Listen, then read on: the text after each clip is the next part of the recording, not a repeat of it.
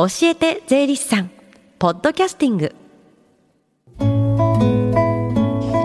時刻は11時22分です。FM 横浜ラブリーで近藤紗友香がお送りしています。教えて税理士さん。このコーナーでは毎週税理士さんをお迎えして私たちの生活から切っても切り離せない税金についてアドバイスをいただきます。担当は東京地方税理士会緑支部の古川正和さんです。よろしくお願いします。こちらこそよろしくお願いします。今日はどんなお話でしょうか？はい。11月の中旬となりましたのでサラリーマンの方はそろそろ勤務先から年末調整の用紙が配布される頃だと思います勤務先で年末調整を行ってもらえるの？このような疑問にお答えしようと思いますので今日は年末調整についてお話ししましょう。ではそもそも年末調整とはどのようなことなんですか？はい年末調整とは勤務先がその年の最後の給与を支払う際に従業員の1年間の給与総額に対して納付すべき税額を正確に計算します。その税額は毎月源泉徴収した税額との合計額と一致しませんのでその過不足額を生産する事務作業のことで通常年末に行うため年末調整と呼んでいます。ちなみに配布された用紙は勤務先には一般的には11月末までに提出することになってます、うん、年末調整を行った人は確定申告をする必要がないんですか？はい。年末調整を行った勤務先からの給与のみで他に所得のない人は原則確定申告は不要となります給与所得者であれば誰でも年末調整を行えるんですか？はい。年末調整の行える人は給与所得者の扶養控除と申告書。ちょっと長ったらしい名称なんですが、うん、この申告書を勤務先に提出しかつ年収が2000万円以下の人となります、うん。その扶養控除申告書はどんな申告書なんですか？はい。勤務先から配布された3枚の申告書の一つで配偶者や子供などの扶養親族の氏名を記載する申告書で扶養親族の有無にかかわらずつまりいてもいなくてもということなんですが、うん、年末調整を受けようとする年の最初の給与の支払い日の前日までに提出します。うんまあ、あの新卒で社会人1年目の人は4月ということになります。すね、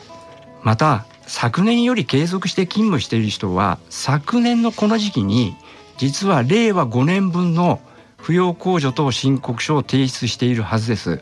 そしてもし提出後に結婚や子どもさんが就職をして変更があった場合には変更事項を記載してその都度申告書を提出します。もしも提出を失念していた場合は後から提出しても年末調整を行うことができます。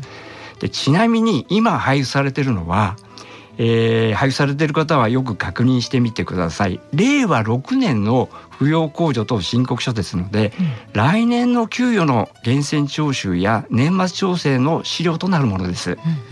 月々の源泉徴収はどのように行われてるんですか？はい、勤務先はこの申告書の提出により扶養親族の数を把握できますからその月の社会保険料控除後の給与の金額と扶養控除の、えー、数に応じて源泉徴収税額表という表がありまして、うん、その表に記載された金額えー、甲乙の甲欄に記載された金額を毎月源泉徴収します、うん、そうすると個人的に支払った生命保険料などは考慮されずに源泉徴収されるってことですよね。はいおっしゃる通りです、したがって年末調整において生命保険料控除などを行うことにより大半の方は税金の還付を受けることができます、うん、主婦の方で2箇所でパートしている人も多いと思うんですけどこの場合は？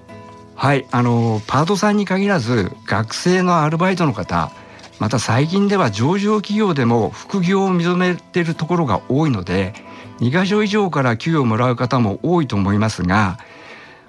同時に2か所以上で勤務している人はこの申告書を実は1か所の勤務先にしか提出することができません。でその提出先は任意に選択できますが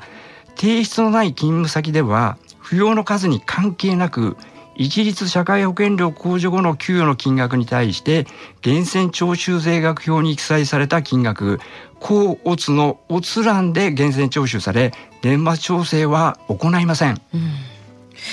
扶養控除申告書を提出しないと多めに源泉徴収されてしまうってことですか？えあのおっしゃる通りです、うん、一方で扶養控除と申告書の提出があったあ勤務先ではその勤務先で支払った給与のみで年末調整を行います。したがって2箇所以上から給与の支払いのある人は原則確定申告を行いますがほとんどの方が税金の還付を受けることができます、うん退職した人の年末調整っていうのはどうなるんですか？はい。あの退職した人は原則退職した勤務先では年末調整を行うことができないんですがただまあ例外としてパートさんなどが退職して給与の総額が103万以下で、まあ、かつ退職後もう年内は働かないよと、このような方は退職する際に年末調整を行うことができます。うん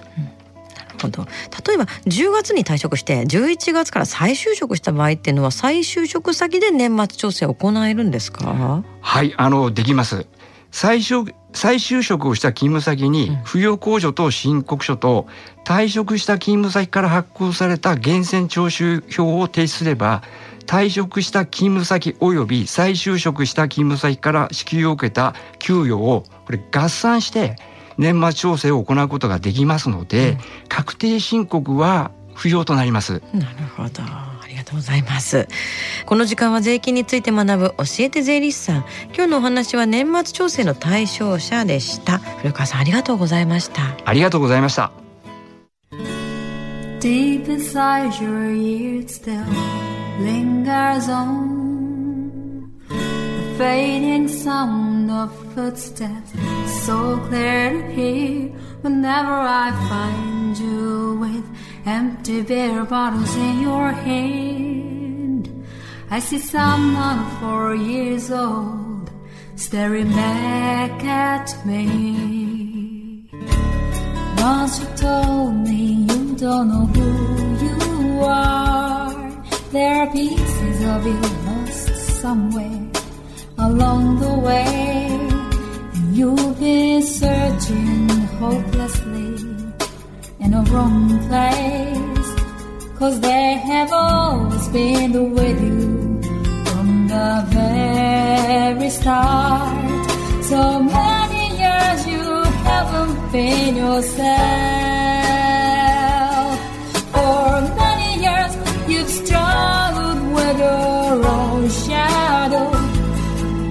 Now you're slowly getting back on your feet. Slowly, slowly. For many years you haven't been yourself.